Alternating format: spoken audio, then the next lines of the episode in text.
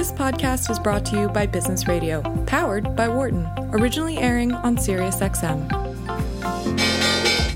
Welcome to our Behind the Markets podcast. I'm your host, Jeremy Schwartz. Alongside Wharton Finance Professor Jeremy Siegel, we tackle the latest market trends every week on Business Radio, powered by the Wharton School, SiriusXM, channel 132. Welcome to Behind the Markets here on Business Radio, powered by the Wharton School. I'm your host, Jeremy Schwartz, Global CIO Wisdom Tree. My co-host is Wharton Finance Professor Jeremy Siegel, author of Stocks for the Long Run.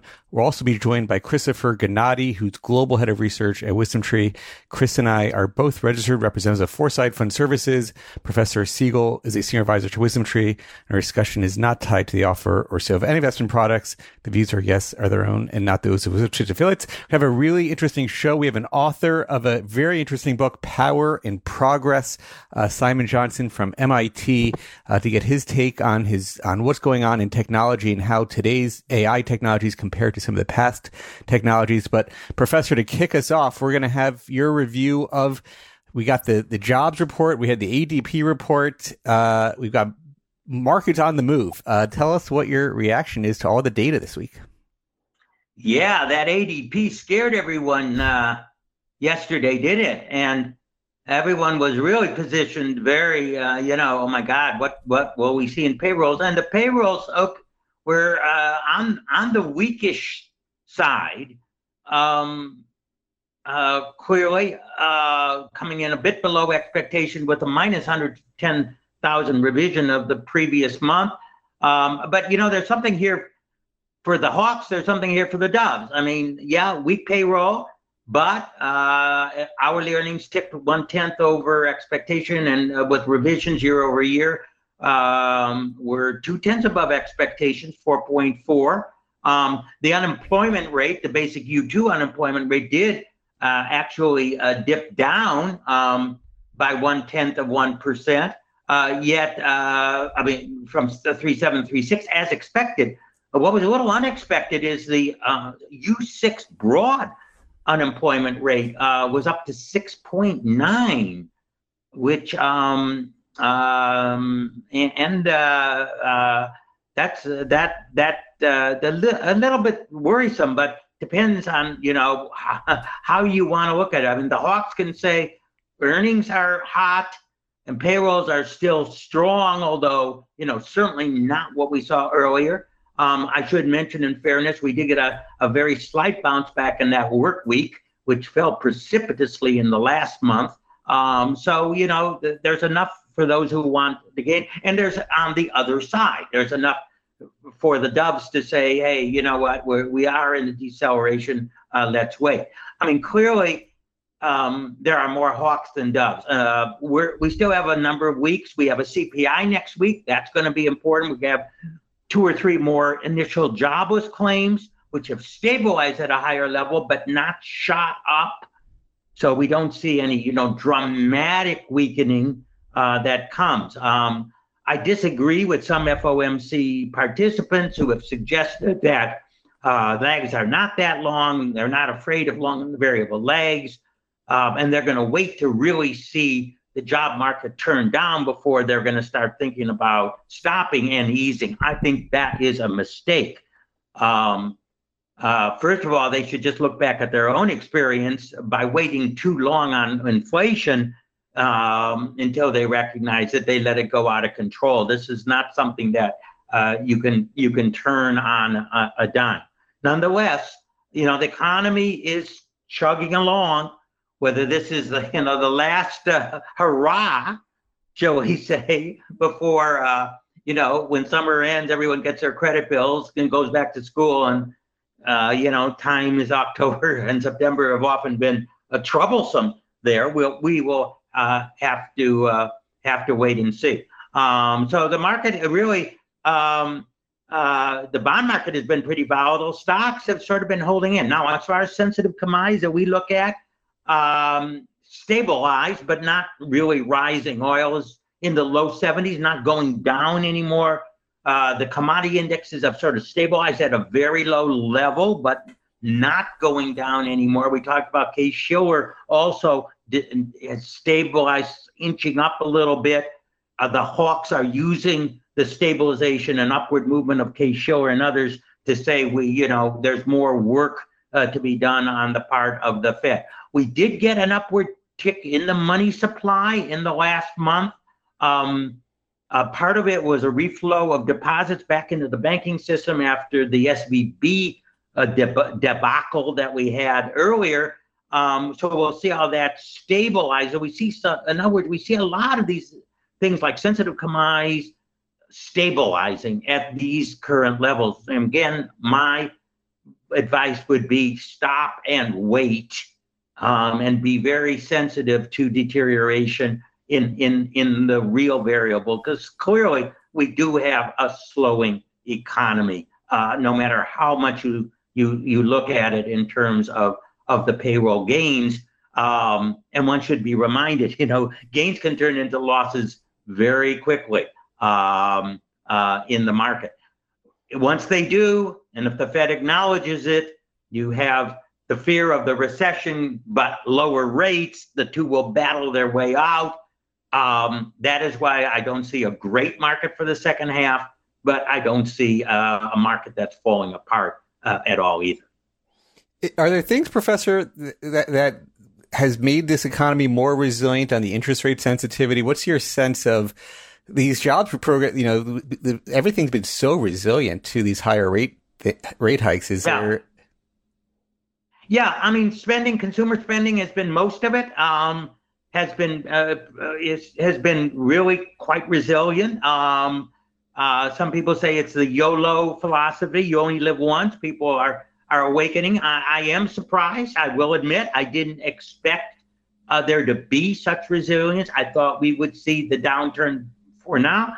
However, again, long and variable lags um, can, can be it can be longer before we see it. And I, I, you know, my my warning is still there.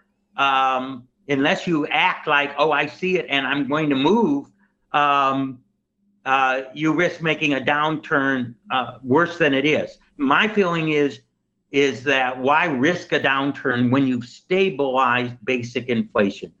Uh, again, wages need to catch up. They are slowly catching up to inflation. As inflation stabilizes, wages are slowly creeping to gain their lost one. To over panic about wages is a is an absolutely wrong uh, uh, policy, in my opinion, pursued by the Fed. Um, um, but yeah, I'm I'm going to I'm going to admit it. I did not expect the job market and the real economy to be as strong as it was, given how strong liquidity had gone down and how high the real rate has been. However, I do think that you know this the, the the inflation rate has come down as we know using those um, timely measures and uh, that further tightening at this particular point we've all heard the expression the straw that breaks the camel's back you know everyone says if they tighten again everyone say you know what I'm taking my money out of my bank account. This is the last straw. I'm not going to get my 1% anymore. And everyone's going to start moving away uh, when you can get such unbelievably great yields on these very short term treasuries, um, uh, you know, given the, the relative value uh, of inflation. We don't know when that point will come. My feeling is as long as inflationary expectations and as long as sensitive commodities are stabilized, there's no reason to risk the, the so-called straw that breaks the camel's back. And the four and the ten year over four percent, not just the five yeah. percent at the short end. You got the, the ten year four. Is it getting to the peak in the ten year, or or do you think we got a little bit more? Yeah, I mean, I guess uh, you know it, it, it, peaked earlier with that aggressive uh, tightening down. I do know that this means that mortgage rates are probably again, you know, we said ticking up seven and a quarter, maybe even higher. If the Fed does go higher. Um, uh, you know, again, uh, we, we've talked about this, how much home ownership has been expensive and how much the basic consumer can keep up his or her juggernaut spending with such a, um, uh, with, with some of the basic costs so high. Some people who've done the calculation say there's another six months, five months of excess stimulus to burn off. Um, but my feeling is you want a glide path there. You want to say, okay, in that point, uh, if it burns off, will there be a much sharper slowdown in spending um, um, rather than at this point? My feeling is keep the rates where they are. Banking system is stable. We still have more to play out. Um, it seems like though the hawks are in control, um, and unless we get some very soft data uh, in the next three weeks, we'll have to say that 25 basis points at the end of this month. Although again, I wouldn't be surprised if we had one or two voting members on the FOMC that might dissent uh, on that side. But we will talk about that in future uh, weeks. Well, Professor, thanks for kicking us off on this holiday week. Uh, have a great, uh, great weekend. Thank you very much, Jeremy. I'm going to turn our conversation to uh, uh, Simon Johnson, a professor at MIT and author of this very interesting book, Power and Progress, uh, our thousand year struggle over technology and prosperity. I got through the book, Simon, in just a f- few short days. Uh, I had a nice plane ride um, from from the holidays to to do it. But uh, we also have Chris Gannatti, who focuses on a lot of technology trends with me at, at Wisdom Tree. Welcome to Behind the Market, Simon. Thanks for joining us. Thanks for having me. I, you know, there's a lot of places in the book I, I want to go through. There's a lot of great history lessons and I think some parallels that we can draw from past episodes that you go through. But, you know, just one of the opening lines I, I think caught my, uh, caught my eyes when you talk about Google's Sundar Pichai talks about AI is perhaps, or he says AI is probably the most important thing humanity has ever worked on. I think of it as something more profound than electricity or fire. Uh, do you believe in that kind of big uh, hyperbole on how important AI is, and then we could talk through all the implications. I think AI is important, Jeremy, honestly. And I think it's one of these technologies that will look back in five years and say, wow, that actually had more impact than, than many of us thought.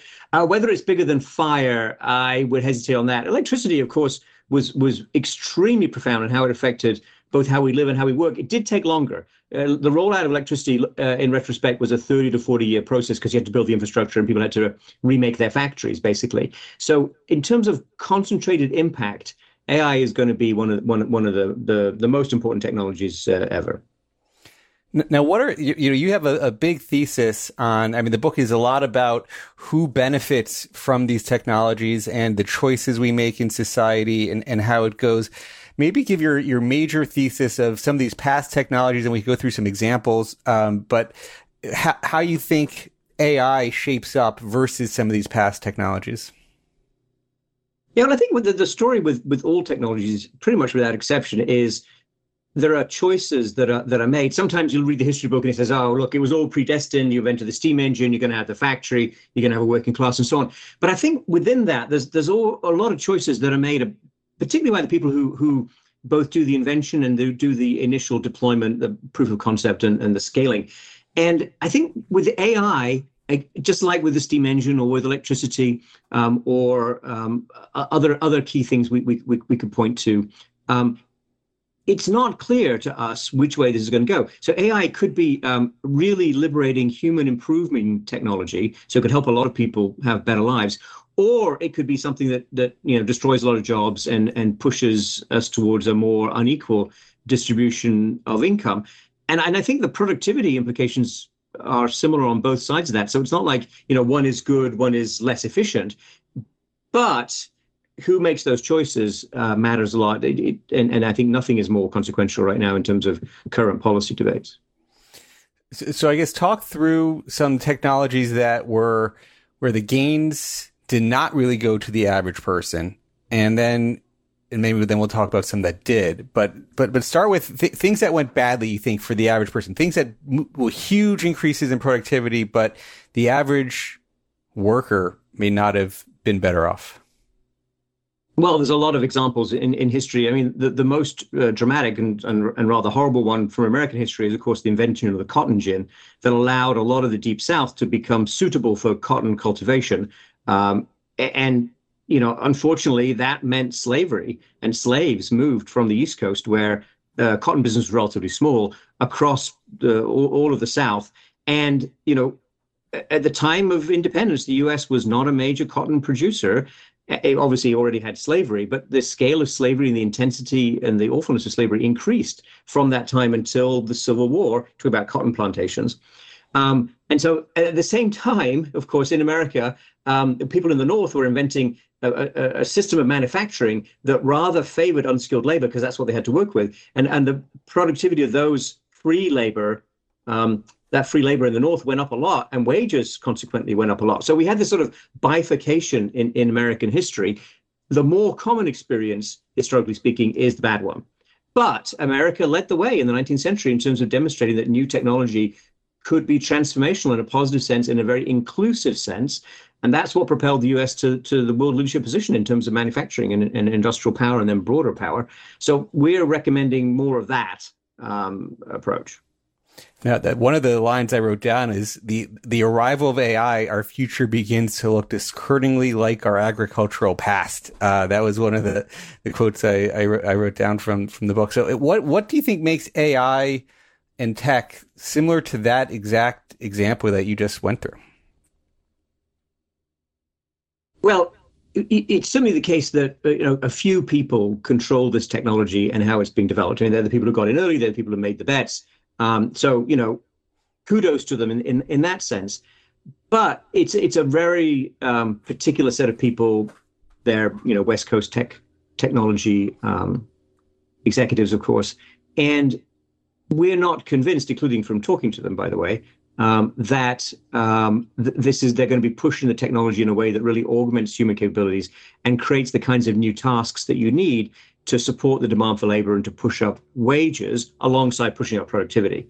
It seems to us that they're very focused on replacing people uh, with the sort of the, the mentality that we sum up as self-checkout kiosks in, in grocery stores, which reduce jobs you don't need as many workers, but they shift the tasks onto the consumers mostly. They don't increase productivity, um, but they do. Management does like it because of what it does to, uh, with regard to power inside the grocery store. So, in your wages, the wages of grocery store workers, of course, don't don't go up in that context. So, what kind of automation, what kind of AI powered automation are we going to get? Is it the kind that drives up the demand for labor? consistent with high productivity gains, that's a win-win for everyone? Or is it the kind that just replaces labor and, and basically redistributes income?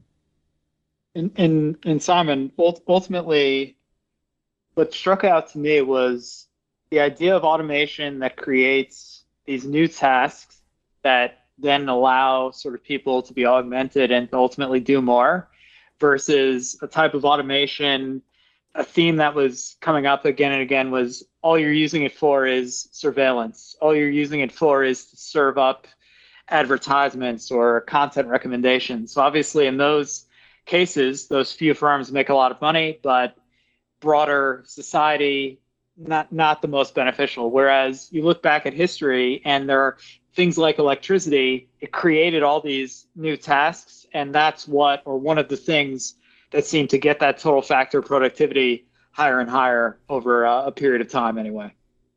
Yeah, absolutely, Chris. So, so we're not at all against automation. We want automation to go in this direction of boosting productivity, creating new tasks is the key there.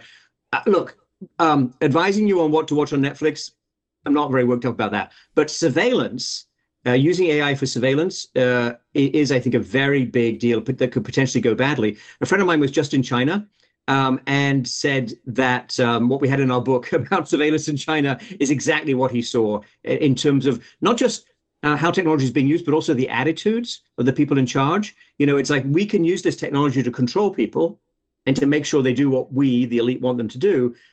You know, I, I think that's very dangerous uh, for any society. I don't think we're going to do that in the United States because I think we feel very strongly that we have individual freedoms that we want to maintain.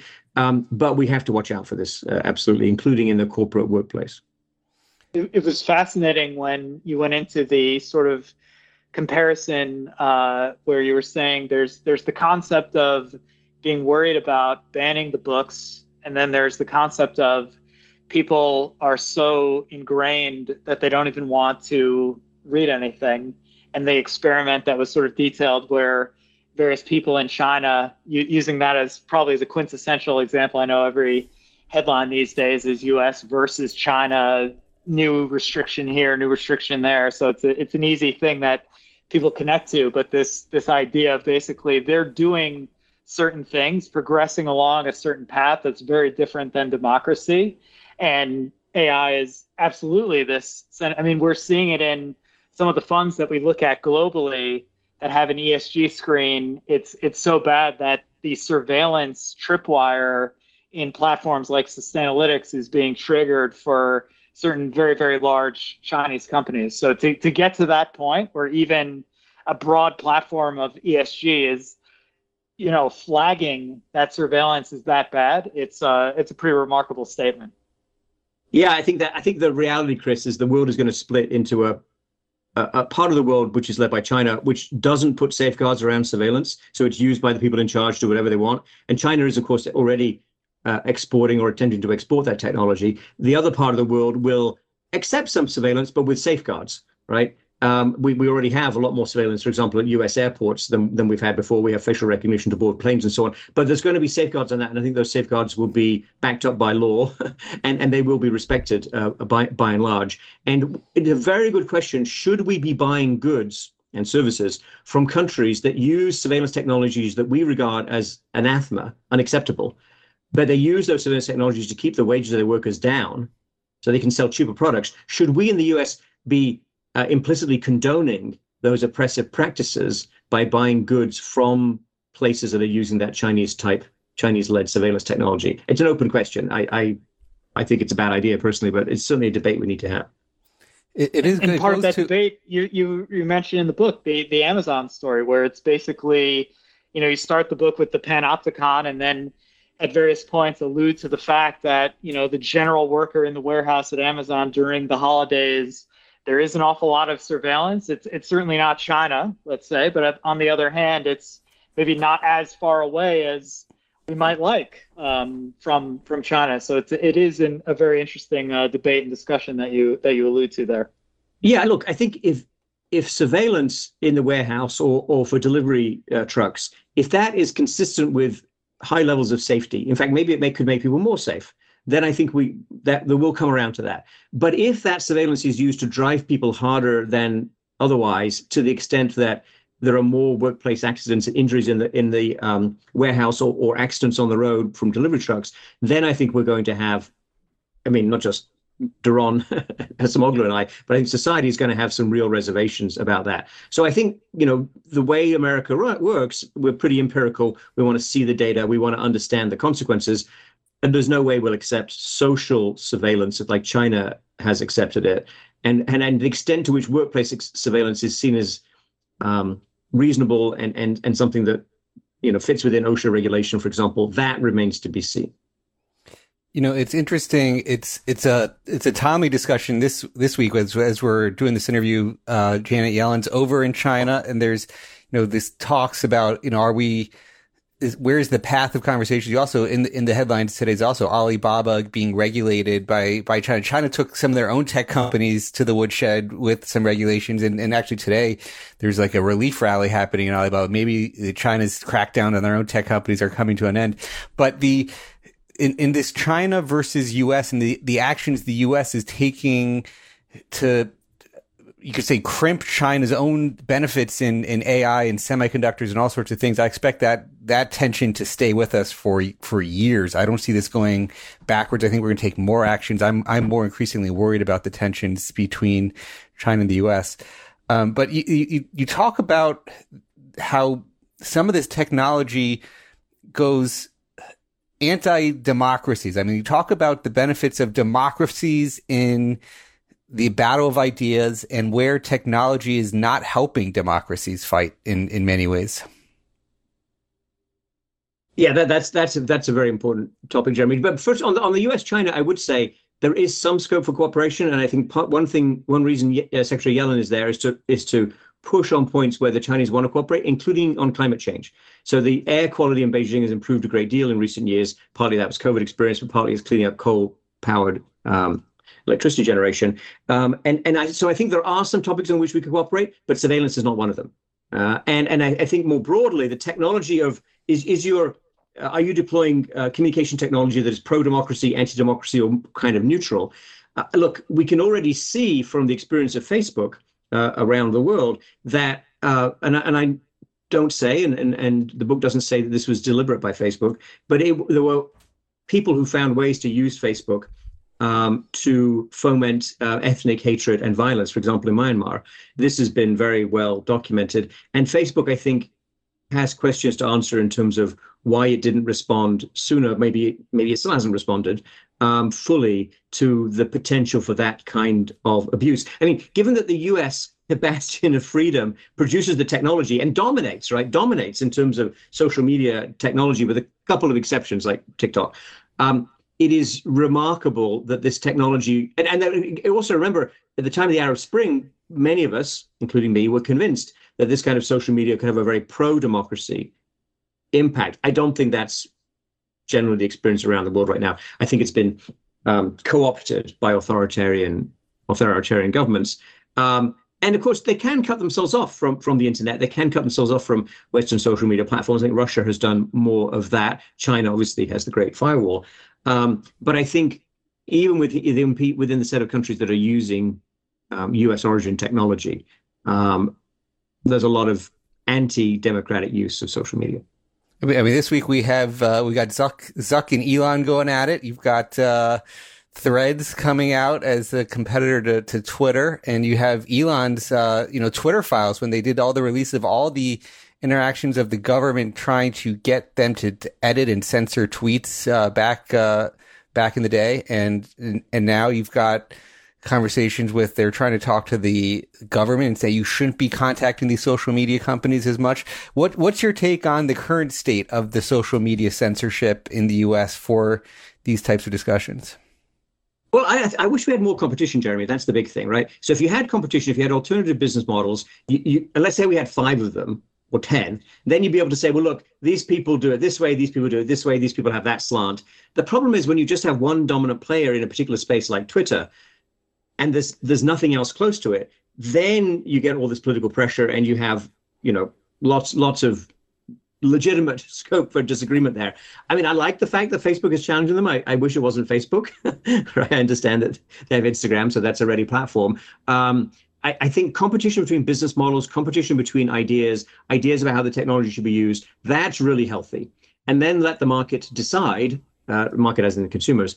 Um, I think governments are going to get involved. Whenever you have something that has a public utility or monopoly feature, governments are going to be drawn to that. Governments of left and right will be drawn to that. And I think that can become problematic.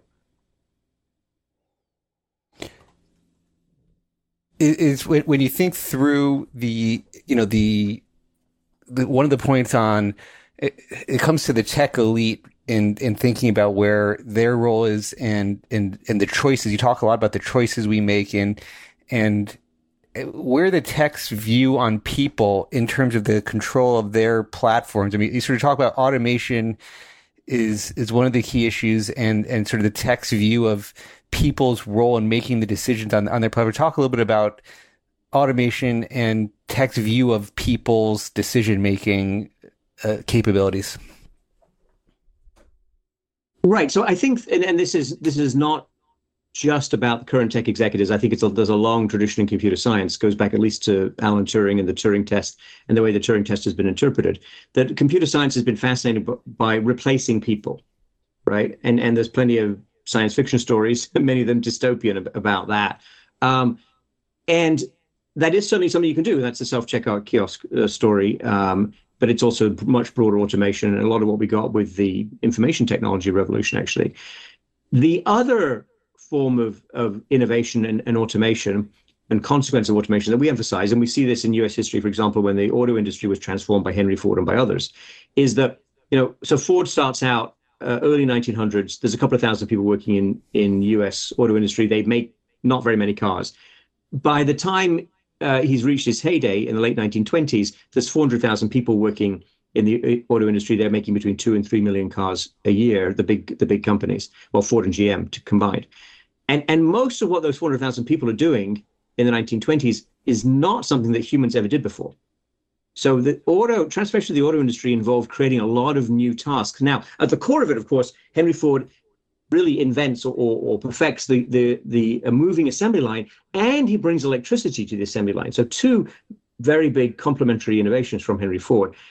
Um, so automation, Henry Ford was all about automation, but his form of automation and its consequences involved creating a lot of new things for people to do and things that people were good at doing that you know you, you didn't just replace it with an electric electric machine couldn't do those tasks.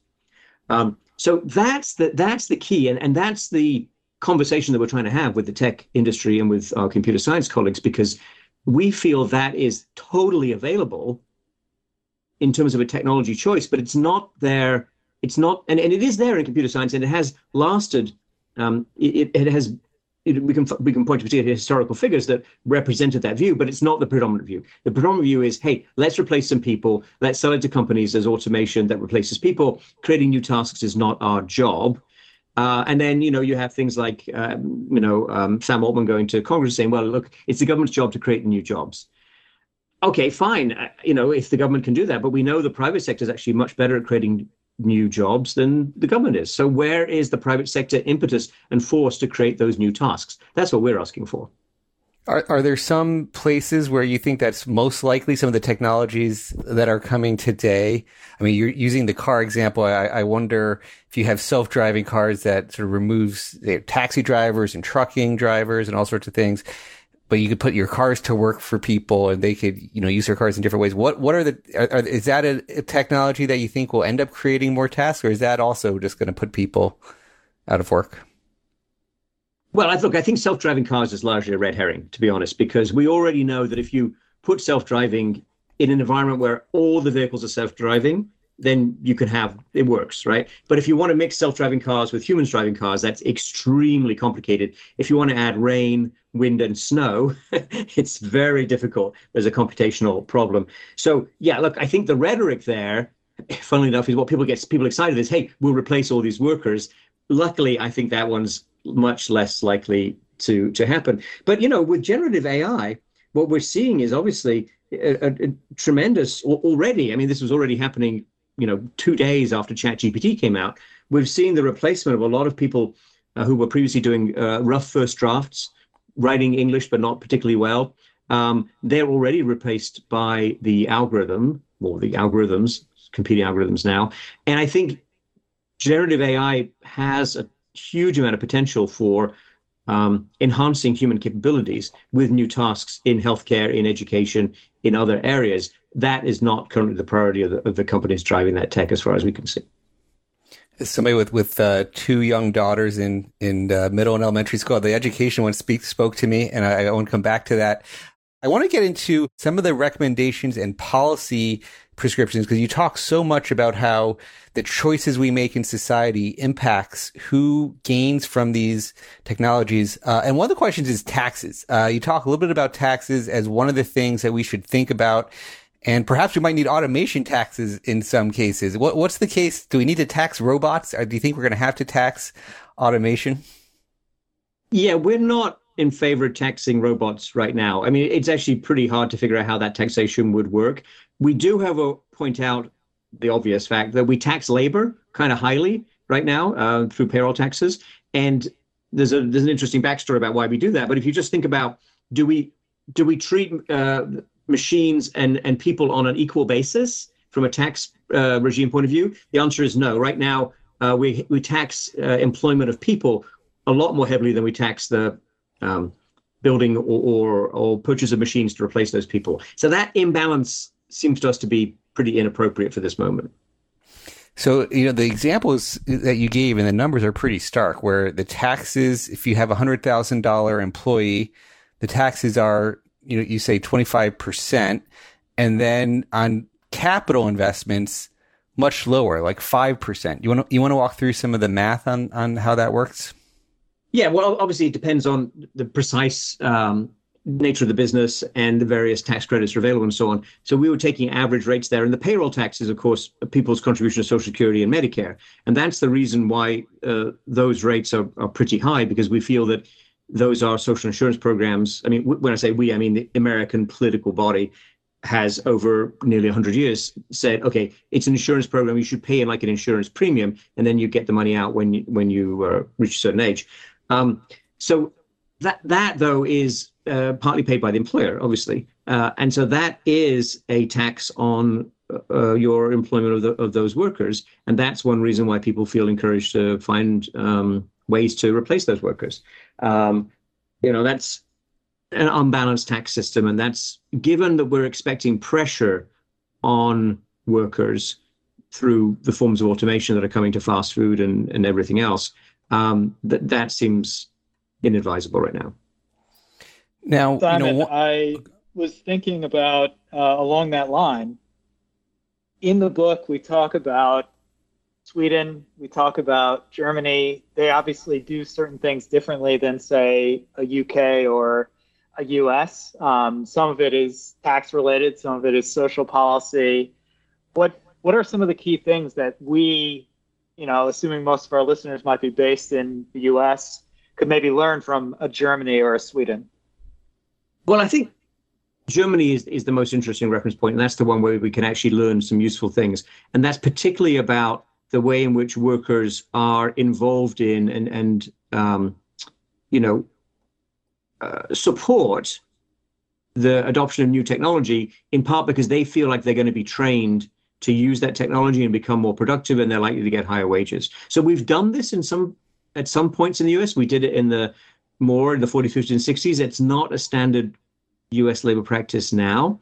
Um, we tend to be, you know, workers push for higher wages and employers set um, determine the deployment of technology. But linking those two issues together, we think is a good idea and something that we advise companies and, and unions to to take on more directly. So, in other words, you get the productivity gain, but you also get higher wages, and workers can see that coming, and they're more likely to want the technology because they, they feel it's going to help them um, in, in, in various small ways, but also in, in, in big ways.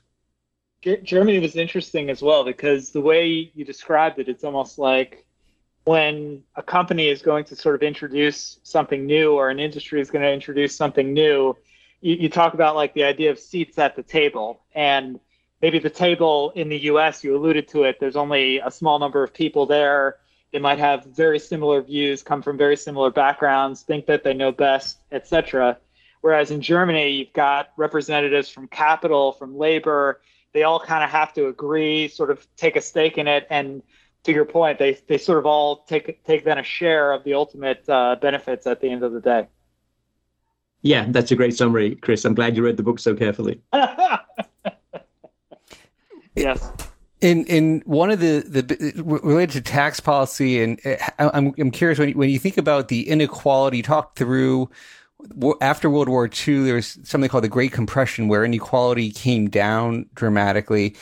You know, how much of that is, you know, people talk about how great, how many companies can be started with so few people today, you know, the, the scalability of some of this tech where you, you get these billion dollar companies with like 10 people. Um, how much of that is a tax issue, that the, the, the, issues of technology, or, or where, where do you see the trends of inequality going and what we should do about it? Well, obviously, since so there was a great compression after World War II. After 1980, there was the great widening, if you like, of inequality. And I think the concern is that AI could further exacerbate that. And and I think in addition to inequality, like the differential between the top and the bottom, there's also the issue about what exactly is the pay and the living conditions and the opportunities of people at the, the lowest 10, 20, 40% of the income distribution. So some of those people and their families have been pushed down over the past 40 years. So it's not the case that the rising American tide has lifted all boats. So that's that's a big change over the 100 years prior to 1980. Um, look, obviously there are some scalability issues that you can build a very valuable company with not many employees. I don't think there's anything wrong with that or anything we want to say about that or, or prevent that. I do think the creation of new tasks was the, the essential piece of the American manufacturing revolution, so from the late 19th century. And I think looking for those tasks more deliberately now is an entirely reasonable ask of the private sector. Look, what can people, what can you do? What are the goods and services that you can build and you can offer through thinking hard about how generative AI can help um, create new tasks that, that are within the perimeter of your company or a new company that you can start. So I think it I think this is what we're offering is more of a challenge to the private sector and a pushing private sector leaders in that direction. Yeah, sure, government can do some things that can be supportive. Government can also obviously always get in the way. Uh, and I think that while I'm a big supporter of government um, investments in basic science through research and development that goes through NIH and the NSF and so on, I think the private sector has to lead on job creation. So we're looking for leadership in the private sector and encouraging leadership that will that is generating jobs that are more productive that will earn higher wages. I think that's been that that's that's a core part of, of the American success over the last 250 years. And I think we just take an eye off that ball a little bit you know, it's, it's jobs, jobs Friday. So it's another timely day to have this conversation about jobs. Uh, you know, I, I, do you, do you think anything on the COVID and pandemic and new work from home environment has, has shifted at all the calculus on, on this, the inequality picture? I mean, I, in, in some ways you could say the, the work from home trend and, and how tech is sh- shifting is actually going to provide some competition to those who work the, you know, maybe some of the highest paying jobs, which now is opening to a global population set and will bring competition to U.S. workers from all over the world in many ways. Uh, whereas if you were, you know, some of the other jobs, um, you know, you could say, you know, the ones that you do have to be on site for, where you can't replace with remote workers, might actually face the, and you can see where there's the the the, the hardest time hiring, and you see that leisure, hospitality, other maybe restaurants, those types of jobs, maybe that's going to start catching up and people have to pay more for those. Is that is that a, a possible scenario playing out? Well, I think that that's a that's a very interesting and nuanced uh, perspective, Jeremy. And I don't disagree with it. So, COVID obviously reduced labor force participation, and and so that's part of and and the scrambling to hire people is part of what's pulled up wages at the low end. My colleague David Autor at MIT has got some um, very interesting results on that. Um, you know, the working remotely is is interesting. I mean, some remote work you're willing to move to other countries, some not so much. I do think it might break the lock that the West Coast and the East Coast have had on on on good jobs, including the tech sector of late. We used to have much more dispersed innovation and much more dispersion of good jobs in the US than we've had last few decades. And if you think about West Virginia, for example, a place lots of people had ideas about economic development and how do you help them manage the energy transition and so on. Great place to live, fantastic um, scenery and and leisure opportunities, but that they, haven't had a concentration of, of good jobs there. But if if they can be competitive in the remote provision uh, of work and tasks, of the kinds of tasks that you want to be in the U.S., I think that that can actually help spread prosperity around the U.S. Um, what we're willing to do globally, what we're willing to do across borders, what we're willing to do with sensitive information across borders, how we prevent exfiltration of key technologies to countries that aren't friendly. I think those are also very important issues to add into the mix. Coming back to the policy recommendations of how do we get this shared prosperity to the most of, of all the benefits of technology, do you think we need to break up big tech? You know, is there too much power? You mentioned with Twitter and, and Facebook now having threads that you wish there was more competition. Is there something that we need to get some of these companies to uh, be less powerful?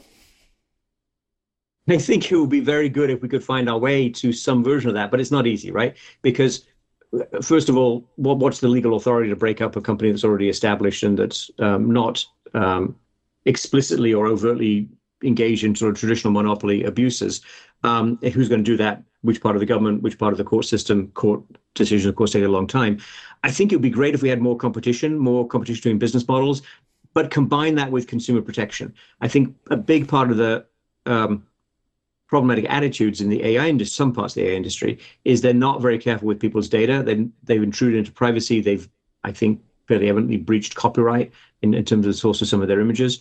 Um, and I, I think that is is a core problem. So more looking for more opportunities to bring competition, to encourage competition. It is possible that Microsoft and, and Google will uh, end up owning all the base models that, that matter, and they will derive massive profits from that. And I rather like the idea put forward by Kim Clausing of the UC, UCLA Law School, former, formerly the Treasury Department, which is that you should have a tax on profits based on total profit. So if these guys really make mega profits, they would pay a higher tax rate because then their shareholders would press them to break themselves up to get the lower tax rate. That's not our current tax system. We're a long way from that. But I think finding ways for shareholders to push for more competition is actually pretty clever. That is an interesting model where these companies also locate a lot of their IP in tax havens in Ireland, where yeah. or or Puerto Rico, and then they pay no taxes. I mean, I think Microsoft and Apple are both notorious for locating tax. And they're, they're obviously not the only two, not to pick them out, but in terms of total total profit size, to the biggest, and they're taking advantage of that global tax arbitrage. Um, so it's so it's yeah. So that so that's another example, Jeremy, that the tax system globally, as it currently operates, encourages companies to become very big because then they're more able to hire the lawyers and take advantage of these cross-border tax evasion schemes, which is what they are. If you say there was a tech that we can learn the most from that did well, that really was sort of a, a big step forward that we that the the there really was the, the the most new tasks created. Is there one that stands out in your mind as that that we should be thinking of the most? Well, I really like railways, I have to say, which is taking us back into the 19th century, obviously. But railways, so railways did replace some people and some horses on long distance transportation. But if you would look at what happened in the first 70 or 80 years of, of railway development, so from the 1820s to the end of the 19th century, um, actually there were more people involved in transportation, um, horse drawn transportation, um, than before railways came along because there was so much local transportation in the, in the hubs to getting people and, and, and, and goods to and from uh, the railway. In, in addition, the people around the railways took the view, this was a private sector view, that they needed people to pay great attention to safety and to quality of the work. So make sure trains don't collide and so on. And they paid premium wages. They gave them uniforms. They gave them railway cottages. There was what economists like to call efficiency wages in that sector. That was not government regulated at all. Government regulation came later on some safety issues, like don't set fire to the neighborhood when you go through with your steam engine. But in terms of how they treated the workers, that was a private sector decision. And that was, a, I think, a really helpful force in Europe and in the United States, pushing towards higher wages, encouraging higher productivity. I mean, uh, railways uh, made all kinds of things possible, including travel by people, um, including tourism, including go, let's go see some other cities, let's see how some other people live, things that we that really had never done before. So I'm, I, railways are at the top of my list, Jeremy. Chris, from from your perspective, as you think about the technologies, uh, anything that you you see standing out as things that are going to create new tasks for people? What what do you see in, in the tech that, that you focus on?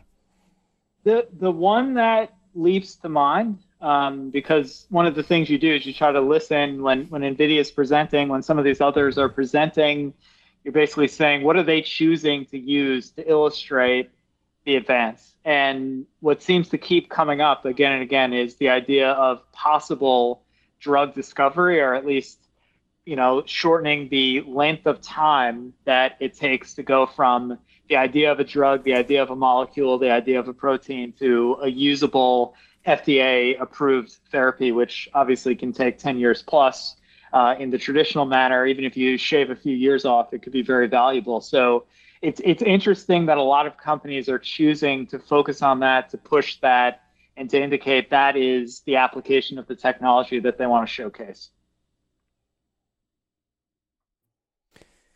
Simon, what else are you working on? You've got uh, a lot of interesting thoughts in this book. do you have any new research projects, or where where's uh, where's your focus day to day? Well, I, I, think when you finish a book like this, you go around touring, uh, talking to lots of people, fantastic feedback and debates and so on. And, and, you always sort of think about what's what's the next book, which is very ill-formed in our minds right now. But I, I think people people are super interested in work, Jeremy. What is work? Where did work come from? Why do we work? Do we want to work? Uh, would we rather have you know 99% of our time be leisure?